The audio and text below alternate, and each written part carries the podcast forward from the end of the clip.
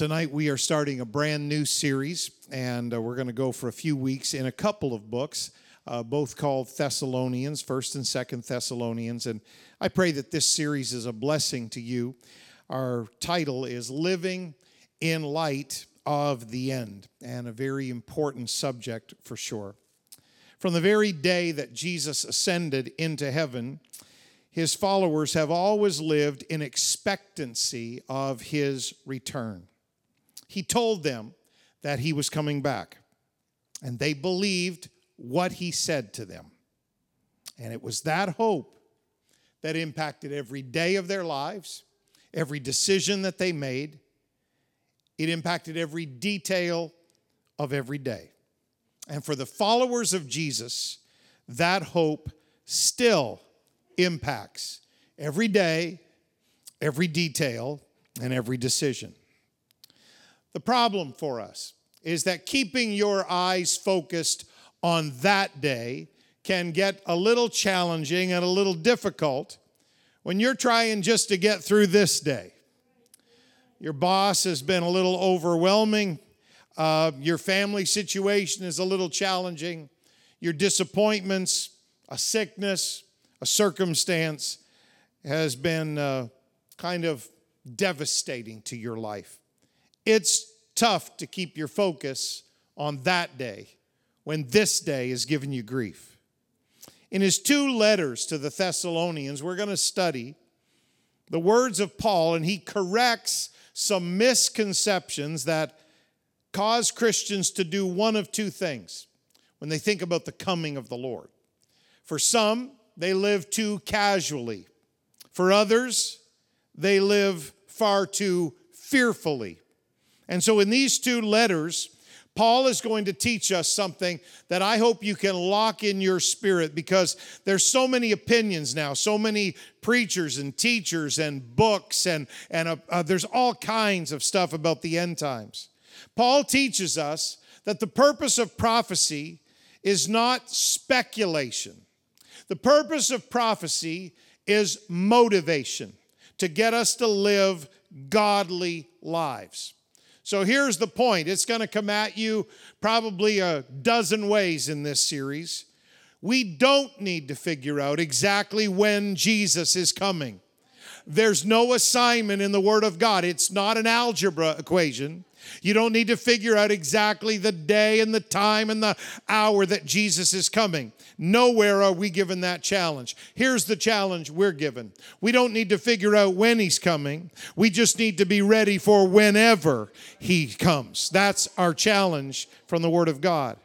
And so in this series, we want to discover and embrace that there is nothing more liberating than living your life in light of the end. For some people, that's so fearful. For other people, they don't even acknowledge it. They're just careless about it. But for those of us that get it, living our lives with the end in view, living our lives with the end in mind, living in light of the end is actually very liberating.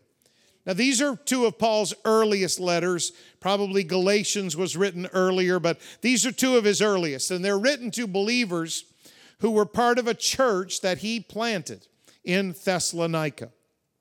You can still visit that city today. Uh, it's called Thessaloniki, and, and it's still there. It doesn't look anything, of course, like it did in ancient times. But Luke tells us this amazing story of how Paul the Apostle ended up in Thessalonica in the book of Acts. It happened on his second missionary journey, and he had a, a new traveling companion.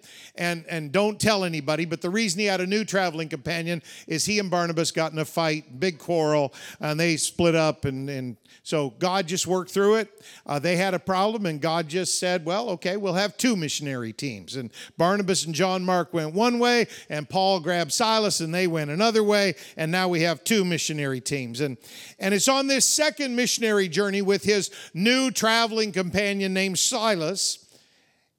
And then in the the city of Lystra, they picked up another young man. You might recognize his name. He, he was called Timothy.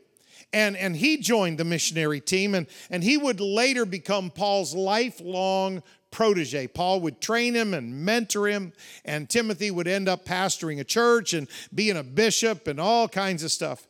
And then Luke, who wrote the book of Acts, he traveled with them from time to time. Little secret when you're reading the book of Acts, anytime you see, and we did this, Luke is with them. And then other times you'll see, and Paul did this, or someone else did this, and Luke's not with them at that point, but he gathered the history and put it together. But anytime you read, and we did, or we went, or we saw, that's Luke writing, and, and he's kind of in and out of the team, but he's the one that records this story. Now, they wanted to establish new churches, so you can read about this in the book of Acts around chapter 16. Uh, Paul wants to go uh, east into Asia. He wants to go into Asia Minor. He wants to establish some churches. But two times the Holy Ghost blocks their efforts. They're not allowed to go. Acts 16 and 6 says that they were forbidden of the Holy Ghost to preach the word in Asia. And then the very next verse, Acts 16 and 7 says, the Spirit suffered them not. So, two times the Holy Ghost blocks them from going east into Asia. And then finally, God sends a vision to give them direction. I want you to notice this. There's going to be a lot of little uh, things in this series that I hope are beneficial to you. Please notice that two thirds of their direction was closed doors, not open invitations. We like open doors. We like open invitations. We like lots of options. But when Paul the Apostle was seeking direction for the preaching of the gospel and the planting of churches, two thirds of the direction he got in Acts 16 was closed doors. Sometimes in our life, that's the way God wants to work, but we don't want him to work that way. We need to always be alert to discern every way that God speaks to us. God will speak to you and direct you through your circumstances. He could give you a closed door. There have been many times in my life. In fact, when people ask me about, you know, how do you discern the will of God for your life, and especially if they're younger, I always try to tell them this that a lot of the times I just figure God gave me a brain and He would like for me to use it from time to time so it doesn't get dusty. And so I try to figure out the best option and I pray about it and I seek counsel about it with, with those that I trust and those that are uh, that I'm in submission to and and I get all of that feedback and I get it in my head and then sometimes it's still not clear because there's not one clear path. There's two options or three options. Every single time in my life I have put those options in my brain and mulled them around and prayed over them and talked about them. And then sometimes you have to pick one. And every single time I've said, Jesus, if this is not what you want, I not only give you permission, I'm asking you to shut the door. I'm asking you to block this direction. I'm asking you to let it all fall apart. You don't, you don't have to force me to. I'm alert. I'm looking for you to close the door. You know, a lot of people are resistant to closed doors. Um, I, have worked with Pastor Jack for a lot of years, and we've talked about this from time to time. You know, sometimes people will come and they want all kinds of counsel and all kinds of prayer and all kinds of advice until you say no then all of a sudden God speaks through a different source than their spiritual leadership, and off they go to do what they wanted to do in the first place. They weren't actually coming for advice or counsel, they were coming for a rubber stamp of pastoral approval, and when they didn't get it, they threw the stamp out, set fire to the email, and off they went. And you can't help somebody like that because they're so insistent on their direction. Notice that Paul's direction here, two thirds of it is God saying, No. He asks again, No. And then finally, God sends a vision. God will speak to you through your circumstances, closed doors. He'll speak through sometimes direct divine inter- intervention. God can speak through visions. He can speak through angels. He can speak through the gifts of the Spirit. God can speak to you in prayer. God can speak to you certainly through His Word. And God also speaks to us through the spiritual leaders who teach us His Word. I'm praying that God speaks to somebody during this series and gives them direction for where they are right now. That's how it happens. So here's his direction Acts 16 and 9. This is after the two closed doors. And a vision appeared to Paul in the night. There stood a man of Macedonia. That's not east, that's west. That's not Asia, that's Europe. It's a different direction entirely. And in his vision, this man prayed him. He, he begged him, saying, Come over into Macedonia and help us. And after he had seen the vision, immediately, Luke writes, we endeavored to do everything we could to go into Macedonia, assuredly gathering that the Lord had called us for to preach the gospel unto them. As soon as we got that clear direction, we were all in. So it was two closed doors and one open vision that led Paul to go west into Europe instead of east into Asia. And once he got in the Roman province of Macedonia, they headed to the major city called Philippi. And a church was established there, a powerful church, but it all came about when the household of one little lady named Lydia was converted. And it was in that city, not a, it wasn't all fun and games. It was in that city where Paul and Silas got thrown in prison. You remember that story. We sing about it all the time, but it wasn't so melodious or so pleasant that night. They were singing through beatings and whippings and stripes. That's where they were thrown into prison simply because they cast a demonic spirit out of a soothsayer, a young woman. And her owners were so upset that they'd lost the ability to make money off of that slave that they accused Paul and Silas, uh, manipulated the courts to get them thrown in prison. But the Lord sent an earthquake and set them free. And then the jailer and his household were also added to the church. And that was the start of the church in Philippi. An amazing story. And Luke is penning this all down and writing it for us to read 2,000 years later. It's amazing. Now, Paul then moves on to the th- city of Thessalonica, where these letters would be written to. And this was the capital of Macedonia. It was a major business center. And Paul went in, and this is going to be important later. He supported himself as a tent maker. He had his own profession where he could earn money and support his ministry. And he began his ministry among the Jewish community. He spoke in their synagogues. The Bible says three successive Sabbaths. He went week after week after week, and on three successive Sabbaths, he taught in the synagogue.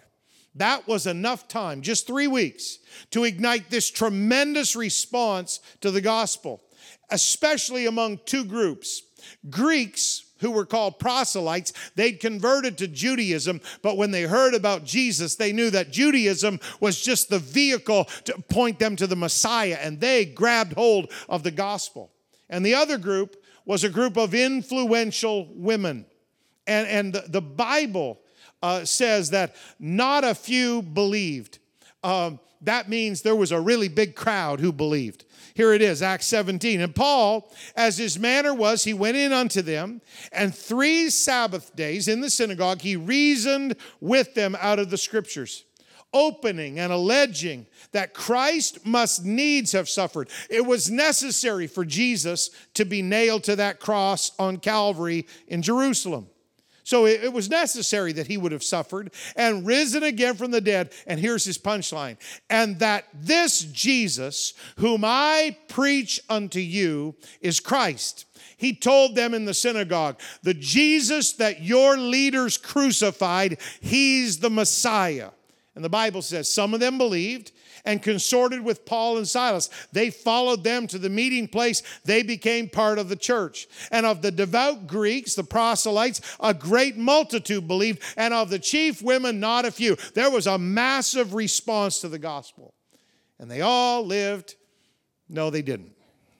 Not everybody was happy about this.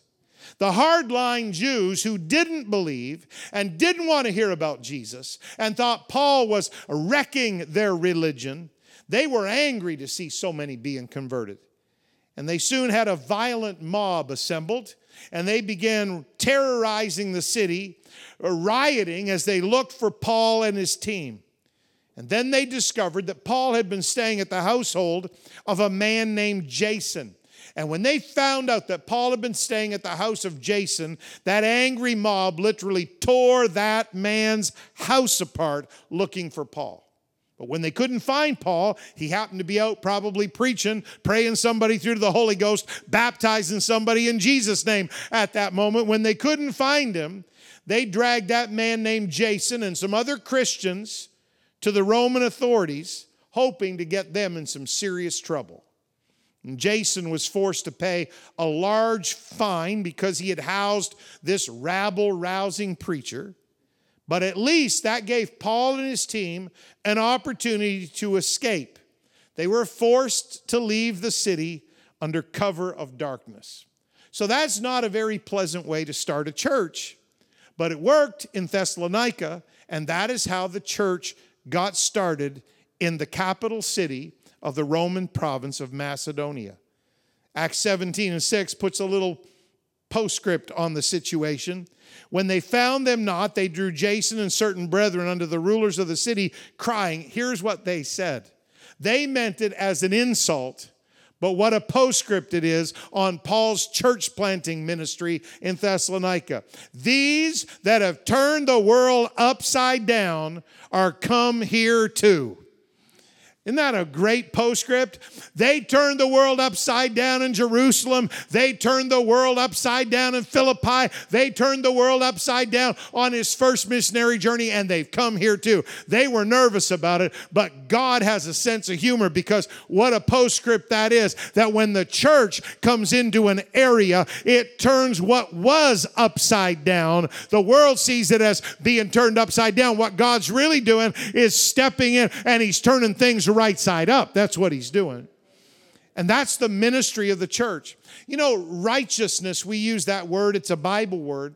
The old English word for righteousness was right wiseness. Literally, righteousness is when God reaches into your life and turns things right side up. You were addicted, he turns it right side up and gives you freedom. Uh, you were depressed, he turns that right side up and gives you joy. You were anxious, God turns that right side up and gives you peace. It's amazing what God does. And so that's a pretty great postscript. They've turned the world upside down. Let it be said of the church in the 21st century that when we're around, we kind of turn things upside down. I think that's a great uh, thing. Now, Paul tried after he left the city under cover of darkness. Later on, he tried to go back to Thessalonica twice. But he says, and we'll read it in these epistles, he was hindered from doing so. The devil didn't want him back in Thessalonica. And that's why later on, while Paul's in another place, he's in Corinth, and he's working there trying to establish a church. Paul took the time to write these two letters to this young church, this new group of believers. He wanted to assure them of his love. He wanted to tell them to stand strong. He wanted to ground them in apostolic doctrine. He knew, he'd heard from Timothy and others that could get in and out of that city. He'd heard that they were still encountering severe persecution and they were still facing the temptation to compromise what they believed. And most concerning to Paul, and this is what gives rise to this series, brothers and sisters. Most concerning to Paul, many of these Christians were confused about the return of Jesus Christ. They just didn't have a handle on it.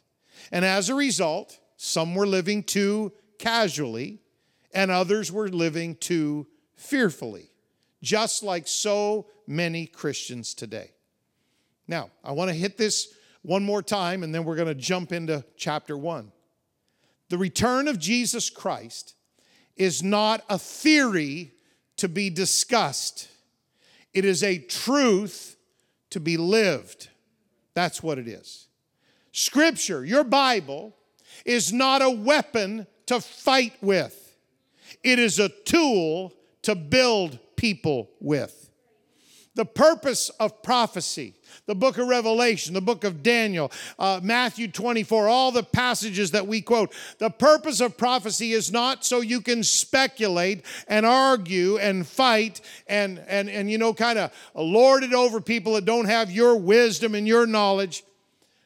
The purpose of prophecy is not to speculate about timing and details, it is motivation to live a godly life. What you're supposed to take away from prophecy is not this smug attitude that I understand it all and you don't got it right, but I got it right. That is not what prophecy is for. Prophecy is to make you fall on your face and say, Look at the signs of the times. I don't know where this all fits, but it's getting wild out there, and something is happening in this world. And I know my Bible says Jesus is coming. The purpose of prophecy, every prophecy in the Bible, is motivation for us to live for God. I'll say it again. You don't need to figure out exactly when Jesus is coming. Some of the preachers you're listening to, they may have it figured out. They're wrong. No man knows the day or the hour. Mm, the Bible says that. Paul's letter to the Thessalonians. It's written to give us confidence in our future. It's written, there's a famous passage, it's so beautiful. Thessalonians is written to give us comfort when we lose loved ones because we know where they're going. And Thessalonians is written to give us stability in a world that is shaking and has lost its way. Anybody notice lately that the world is shaken quite a bit? Anybody notice lately that the world is just kind of spiraling out of control in so many social issues? Well, Thessalonians is written to a group of people just like us. We don't need to figure out exactly when Jesus is coming. We just need to be ready whenever he gets here. 1 Thessalonians chapter 1. Paul and Silas and Timothy unto the church of Thessalonians. So he's writing back to them. He's now in Corinth working there. He couldn't go back to Thessalonica, but he's writing to these believers that he knows and loves. Unto the church of the Thessalonians, which is in God the Father and in the Lord Jesus Christ. Grace be unto you and peace from God our Father and the Lord Jesus Christ. We give thanks to God always for you all, making mention of you in our prayers. Paul is so thankful for the sincerity of these believers, and he tells them, I pray for you consistently. I pray for you all the time. Now, Paul had written to the Corinthians that the three abiding characteristics of God's people are faith, hope, and love. We read that at weddings. Uh, 1 Corinthians 13 13. And now abideth faith, hope, love, these three, but the greatest of these is love, charity. But here in Thessalonians, Paul is going to expound on that a little bit. Here's what he says next Remembering without ceasing your work of faith, your labor of love, your patience of hope in our Lord Jesus Christ in the sight of God and our Father, knowing, brethren beloved, your election of God. He says, I have confidence in you. I pray for you. I remember you. I remember without ceasing that you have a work of faith. Now, that's unusual for some people because they think if you say faith, you've denied works. And they quote all kinds of verses, you know, we're saved by grace through faith, but they forget all the verses that say, you know, that God has saved us unto good works. And they, they forget that James said faith without works is dead, and they forget all of that. Here, Paul says, I remember you, I remember your work of faith. The, the word there in the Greek is ergon, and it means responsibilities that are to be accomplished. Paul said, I remember you. You didn't just believe it in your head, you worked it out in your life. You realized that when you believed in Jesus, that came with some responsibilities of following his word and obeying his commandments. So you, I remember you. I remember your work of faith. And I also remember your labor of love. That's the word kopos in the Greek. And it literally means difficulties. This is kind of a strange phrase. I remember your labor of love, the difficulties you endured because you love Jesus. And that word has the sense of, of crushing fatigue. Does anybody ever get tired in this room? Y'all just like a bundle of energy and, and nerves? I, there's something about the last days that there's this attack of fatigue on the church of the living God. I, don't know if you've said this, and I'm not talking about physical. If you worked a hard day and you're tired, you go ahead and take a nap right now. That's fine. We know you're doing it. We know you don't pray that much in the pew. We know you're taking a nap. Mom, I'm not talking about you. You can relax. She's behind a mask. I can't tell if she's smiling at me. I'm not talking about physical exhaustion. I'm not talking about physical exertion. I'm talking about this spiritual attack that comes against the church. And you've said to yourself recently, I'm just so exhausted. Have you ever said, I've said this, I'm not tired, I'm just exhausted. You know, there's an attack at the church, and this is what this is what Paul says.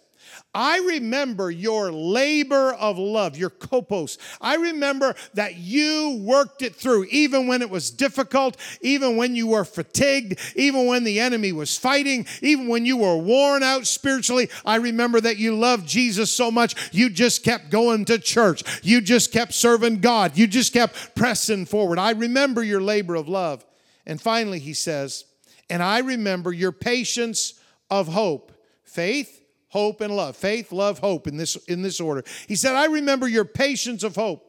And patience here means a consistency. I remember your consistent living when you had delays and trials and troubles and problems. I remember your consistency during delays. You had patience of hope. I remember that. And Paul says, You are brethren beloved he said, You're not just loved by God, you're loved by me. I love you too. And he said, I'm confident in your election by God. Outside of the New Testament, this is Bible study, we'll catch up with a feeling in a few minutes. Outside of the New Testament, the word that's translated election there, ekloge, that Greek word outside of your Bible in the New Testament, that Greek word can refer to choices made by humans. But in the New Testament, the word election only is ever used to refer to choices made by God, specifically how God chooses people. For example, in the book of Acts, chapter 9, verse 15, God told Ananias when Saul of Tarsus was still a sinner, still a rebel, still a persecutor of the church, still a killer of Christians, God told Ananias, that man over there that I'm sending you to, he is my chosen vessel. He is elected by me. I have chosen him to preach the gospel to the Gentiles. I don't know about you, it is a powerful often overwhelming thing when you sit and consider, I have been chosen by God. You have been chosen by God. We have been chosen by God. Out of all the billions of people on this planet, God looked at us and said, They're going to serve me, so I'm going to use them. They're going to love me, so I'm going to anoint them. They are going to walk with me, so I'm going to use their life to impact something for my kingdom. Elect, chosen of God. And God's church is made up of elect people, those who have been chosen by God, truly born again. Local churches. The church around the world is bulletproof. The church universal, it is undefeatable, it is unstoppable. But local churches, they have to make choices. Local churches can be rendered almost powerless if the congregation contains too many people whose names are only entered in the church directory but not in the Lamb's book of life. It's not important that we have your contact info if God doesn't have your contact info. It's not important that you show up here if you don't show up in your relationship with God. It's not at all important that somebody here knows your name if God doesn't know your name. But local churches are powerful when the people who sit in the pews are the elect of God. They're not just part of a church, they don't just attend a Bible study, they walk with Jesus, they talk with Jesus. Jesus. They pray to Jesus. They worship Jesus. And there's something when they get in contact with other people just like them, that's what sets off these little Holy Ghost bombs that kind of explode every once in a while in a service. That's because the elect people of God are here. Thank God for the power of being chosen by God. And the question we need to ask ourselves in all seriousness, looking at the coming of the Lord approaching us like a freight train, is how apostolic would our church be if everybody acted like me? If everybody prayed like I do? If everybody served like I do? If everybody got involved like I do? How apostolic would this church be? Pastor Jack alluded to it a little while ago. You know, sometimes it's it's easy to just kind of watch everything unfold. Well, there goes Brother Phillips. That's good, good, good. There's Alan. Alan, what are you doing back there? You're freaking me out tonight. You're supposed to be up here. Goodness. There goes Alan. There, he's he's out in the aisle again. There, good, good. That's wonderful. Yeah, we're gonna have a good one. Who appointed you the panel of judges? Seven, eight, two, Church is awesome when God's people show up. But God's people showed up with Jesus before they showed up with all the rest of us, and that's what makes it powerful. The elect of God, the chosen of God. And Paul, he nails this.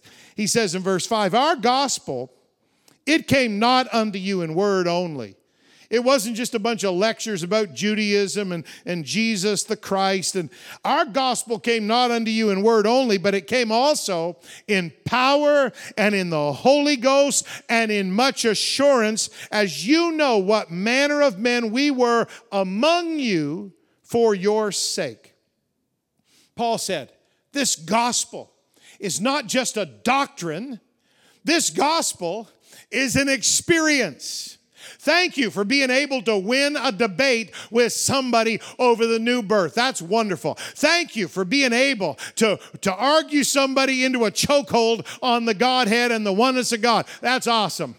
But the gospel is not just a doctrine to be debated and thrown around and argued about and believed. The gospel is an experience that changes your life from the inside out. It doesn't just come in word, it comes in power. If all you got is the word and you believe it and you acknowledge it and you can argue about it, that's not very good. But if you've got the power of the gospel on the inside, now you're talking. Paul said it didn't come in word only, it came in power, it came in the Holy Ghost, and it came in much assurance. Paul didn't talk like the other traveling preachers and the philosophers of his day. His ministry was accompanied by a Holy Ghost anointing that transmitted faith and power, and he says assurance. It transmitted the conviction of truth, the assurance of truth. But there was something else about Paul's ministry. He said, You know what manner of men we were among you for your sake. There was something else about Paul's ministry. It was backed up by an authentic life. It wasn't just some cleverly crafted stage presentation, it wasn't just some kind of image on social media. Paul said, The gospel that I preach, you know how we lived when we were among you. You know that we were sincere and real and authentic. He says in verse 6, and here's what happened next. And you, you became followers of us and of the Lord, having received the word in much affliction with joy of the Holy Ghost. You see, no matter how wonderful or godly or anointed you might think your leaders are, it accomplishes nothing for you to show up and cheer on the leaders. until you become followers of the Lord and followers of the example of your leaders. This is the power of a local church. And if you're a relatively new Christian and you're part of CCC, one of the greatest things you can do for yourself is pick out somebody that is on fire, pick out somebody that is following the leadership of the church, pick out somebody that's got some seasoning in their life and they've been faithful to God for a little while and imitate them. That's what the word followers here means. It's literally mimetes, it means imitators. Paul said, Here's what happened next. After you were exposed to the word, after you got an experience, after you watched our life lived among you as we ministered and preached, you became imitators of us and you became imitators of the Lord. That's what happened in Thessalonica. That's why it became a powerful church. They not only openly received the message, they openly received the messengers. And that's what happened to propel that church into its future. It is the best way to grow if you're a new believer. Become an imitator of your leaders in the church, those that are ahead of you in the journey living for God. Paul said this many times in the New Testament. He uses the same word here in 1 Corinthians 11 Be ye followers, imitators of me, even as I also am of Christ. You watch me, and you can learn how to please God. He said, Now I know you receive the word in much affliction, but you receive the word with joy even though the conversion of these dear people resulted in persecution and rejection. In Thessalonica, they never lost their eagerness to receive the word of God. And this made their church an influential example across two Roman provinces. Thessalonica literally became a regional church because they had people who are willing to submit themselves and humble themselves and catch the vision and the passion and take the direction of their leaders. It's an amazing story. In verse 7, he said, Here's what happened next.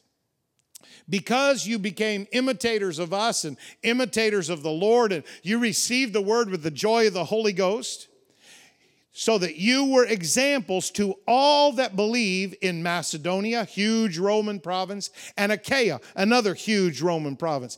He said, From your church, now this is a, a new, relatively young church. From your church, he says, from you sounded out the word of the Lord, not only in Macedonia and in Achaia, but also in every place your faith toward God is spread abroad. And here's what he said so that we need not to speak anything. I don't need to tell anybody about you. They've already heard about you. I don't need to tell them you're a praying church. They've already felt that you're a praying church. I don't need to tell them that you're a generous church. They've already been a recipient of your generosity. I don't need to say anything.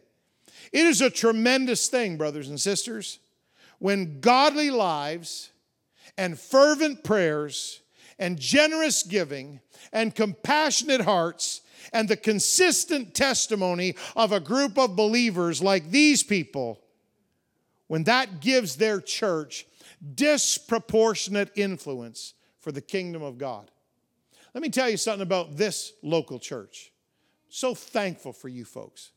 This is not a perfect church. It's not. Um, we can point out some flaws in the building if we get really close to you and we wanted to, we could point out some flaws in some people. Now, don't you worry because they're all on staff. It's not you, you're perfect, angelic actually. But we could point out some flaws in the building, some flaws in the property. We could point out some flaws in our programs. We could point out some flaws in a few people. Not perfect. But it's an incredible thing when a group of people band together and by their prayers and by their giving and by their submission and by their, their involvement. It's a tremendous thing when God blesses a local congregation and gives them a disproportionate influence for the kingdom of God. And I really believe that that's what's happened in this church. it has very little to do with one leader or two leaders. It has everything to do with a group of people that have made up their mind to be faithful to the Word of God, to be faithful to the house of God, and to do what God commands them. And so this is what happens. It doesn't happen just because of the leader, it happens when God's people follow the leader that God gave them.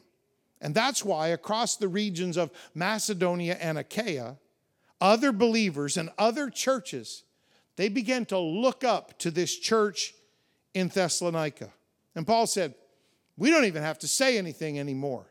Your lives are the message that impacts others. It happens every single day of the year. Sometimes they take a day off on Christmas. It happens every single day of the year that somebody texts or emails or communicates with us, phones in some way, every single day. Happened today. Something about some message, some service, some um, series, something we're doing here at this local church. Have you noticed yet? Maybe you haven't been out for a while because of coronavirus. Have you noticed that Fredericton, New Brunswick is not the largest city in the world? No, just me? Okay. Center of the universe. Have you noticed that New Brunswick is not maybe the wealthiest province in the nation of Canada? Anybody? Have you noticed that we're kind of, I describe us as being kind of stuck up here in the armpit of North America sometimes? We're just kind of off in the corner, the Atlantic corner, now in a bubble. That's where we are. But God can lay his hand on a faithful group of people. Last night I had the privilege of putting together what Brandon had recorded and, and sent off to our friends in Guangzhou. Your prayer from Sunday morning and a little message from me. They're looking for you to pray for them because they know you pray. They're looking for you to intercede for them because they know that your relationship with God is real. And God has privileged us and blessed us and honored us to give this group of people, not in the biggest city in North America, not in the wealthiest area of our nation, but God has privileged this group of people, us, to have disproportionate influence. We couldn't normally affect a group of people in Guangzhou, China or in Halifax, Nova Scotia. We, we couldn't normally do that, but we can through the help of the Holy Ghost. That's what happened in Thessalonica. Paul said, We don't even have to say anything to these people. Paul traveled everywhere. He's an itinerant preacher, he's a traveling apostle. He, he's a great evangelist. He's an effective communicator. He's all over the map in the book of Acts, going from one place to the other. He said, I don't even have to say anything to anybody. When they talk about you, they do so with a respect for your relationship and your connection to God. Last couple of verses here. He said, For they themselves show of us what manner of entering in we had unto you. They can tell us the story of Thessalonica. They're not even in Thessalonica, but they've heard about you. They're, they're not even here. They're not even part of the local congregation, but they can tell the stories. I don't know how many times I've had people right out of the blue in some state at some conference in a message on the phone ask me about one of you. How's that brother? How's that brother that runs? How's that sister that was singing and this happened? It's amazing. You don't realize your influence. You say, well, that's just the webcast. No, that was Thessalonica a little while before they had internet. God's people. That's how God uses churches. Paul said, They themselves can tell me what manner of entering in uh, we had unto you. They can tell me the whole story of how Thessalonica got started and what God did, and how you, they can tell me some of your testimonies. How you turned from God to God from idols to serve the living and true God.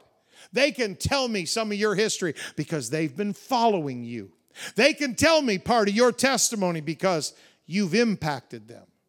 There are saints in this local church that your prayers and your giving to missions and, and, your intercession for missionaries and pastors, you have no idea the people around the world that you have never met that count on you to continue praying for them and count on you to continue living steadfastly for God because they watch you. They know you love missions, they know you love missionaries, they know you love the work of God and they watch. The saints in Thessalonica, they sounded out the word like a trumpet. And others far and wide, far beyond the borders of their city, and certainly far beyond the borders of their little church, they were affected. Those people, as he traveled, would tell Paul all about it, how they'd heard the testimonies of deliverance, and then this, how they were impacted by the faithfulness of the Thessalonians. Look at this. We heard, they heard, they told me, Paul said, how you turned from to God from idols to serve the living and true God. And they told me that they knew you were waiting for the Son from heaven, whom he raised from the dead, even Jesus, which delivered us from the wrath to come. They're impacted by one more thing about you folks that in a world that's gone mad, in a culture that's gone crazy, they know there's a faithful group of people that are still standing for God and waiting for his return no matter who stops, no matter who leaves, no matter who quits, no matter who backslides, no matter who becomes apostate. It doesn't matter what happens. We know there's a faithful group of people in Thessalonica that are just living for God. They've been delivered from idols and they're waiting for his return and they haven't quit and they will not stop and they are faithful and they are patient and they just keep serving God. And that is the testimony of some wonderful people in this room that I have the unspeakable privilege of teaching the Word of God to tonight.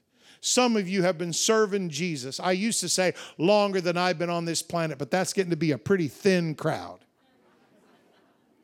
But so many of you have been serving Jesus for decades, and you have been through all kinds of situations and circumstances and trials and troubles and temptations. Some of you have suffered betrayal and loss. You've been through all kinds of stuff. Guess what, devil? We are still here. We've still been delivered from sin and we are still waiting for the coming of the Lord. Culture mocks it as though it's some warped fairy tale. And they say we're insane for even believing this old book. But guess what? Devil, we are still here, we are still faithful, and we are still waiting for the coming of the Lord. And every once in a while, it punches through the darkness of sin and perversion and the light from a church like this, from a life like yours, it punches a hole in the darkness and somebody else becomes part of the church and they start living for God and they get delivered from idols and sin and they start looking for the great thing that's coming to this world very soon the coming of the Lord Jesus Christ for his people. That's what Thessalonians is about. It's about living in light of the end, not living in light of your retirement. That's wonderful. Prepare for it. Not living uh, in light of your next promotion.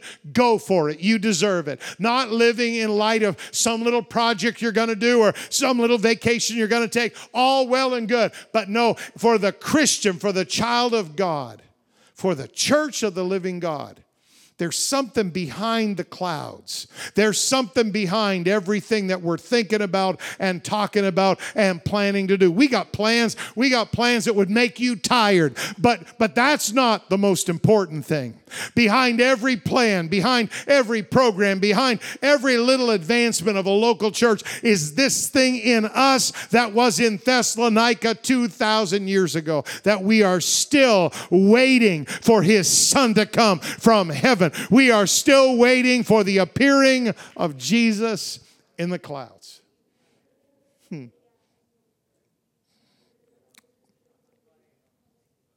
what every church should be is exactly the same as what every Christian should be.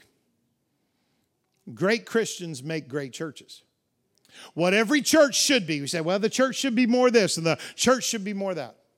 What every church should be is what every Christian should be.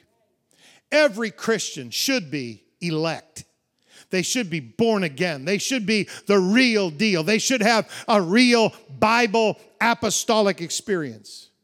Every Christian should be exemplary. They should be a good follower of Jesus Christ. They should be a good imitator of the leaders that God has given and the elders that God's put in the church. Every Christian should be enthusiastic about this. They should be a witness. They should have the joy of the Lord. Away with the Christians that were baptized upside down in dill pickle juice and they've never smiled since. We just need to put all those people on a shelf somewhere. We need some enthusiastic people that love Jesus and love people and love the work of God. That's what a Christian should be.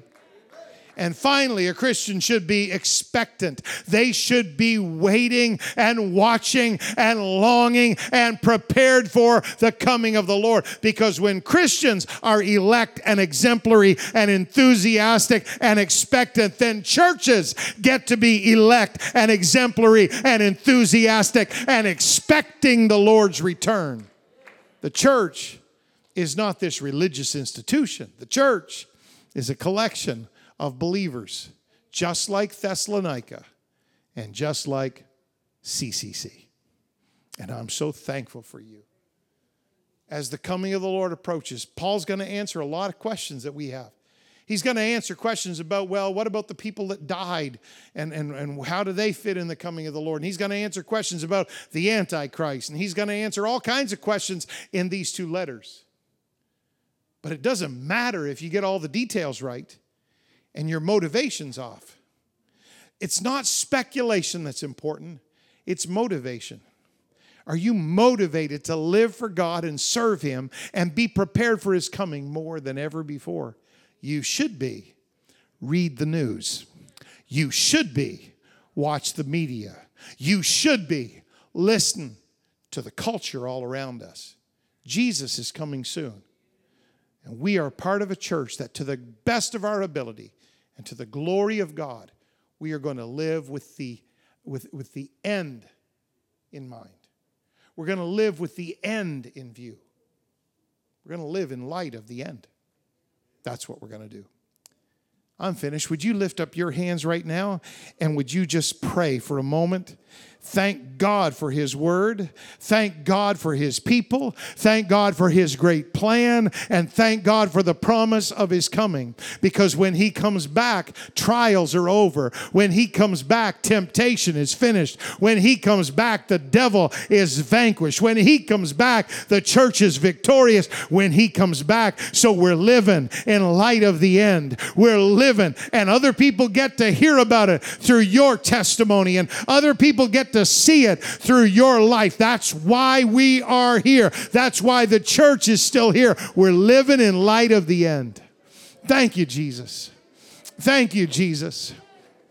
Thank you, Jesus. Lord God, I pray for your people tonight. I pray for those that are watching this Bible study with us and joining us online. I pray, Jesus, that you would challenge each one of us to be like these wonderful believers in Thessalonica, that they had an experience with the power of the Holy Ghost. They obeyed the gospel, they followed their leaders, they testified, and their testimony went far and wide and impacted other lives and other people and other places and other churches. God, let us be a church like that. God, let us be families like that. God, let us be Christians like that. God, let us impact our city like that. God, help us to impact our culture like that. Jesus, privilege us to impact our world in some way for your kingdom. Let us be a church that lives in light of the end. Let us be Christians who live in light of the end. Because, Jesus, we don't get a great church without great sh- Christians. We don't get a powerful church without powerful Christians. We don't get an apostolic church without apostolic people. So, Jesus, don't just challenge us as a body. Jesus, I pray you'd allow your people to take this home and challenge us individually to be greater and better and more than we've ever been. And I pray it over your wonderful people, these great people who love you. I pray it over them in the name of Jesus.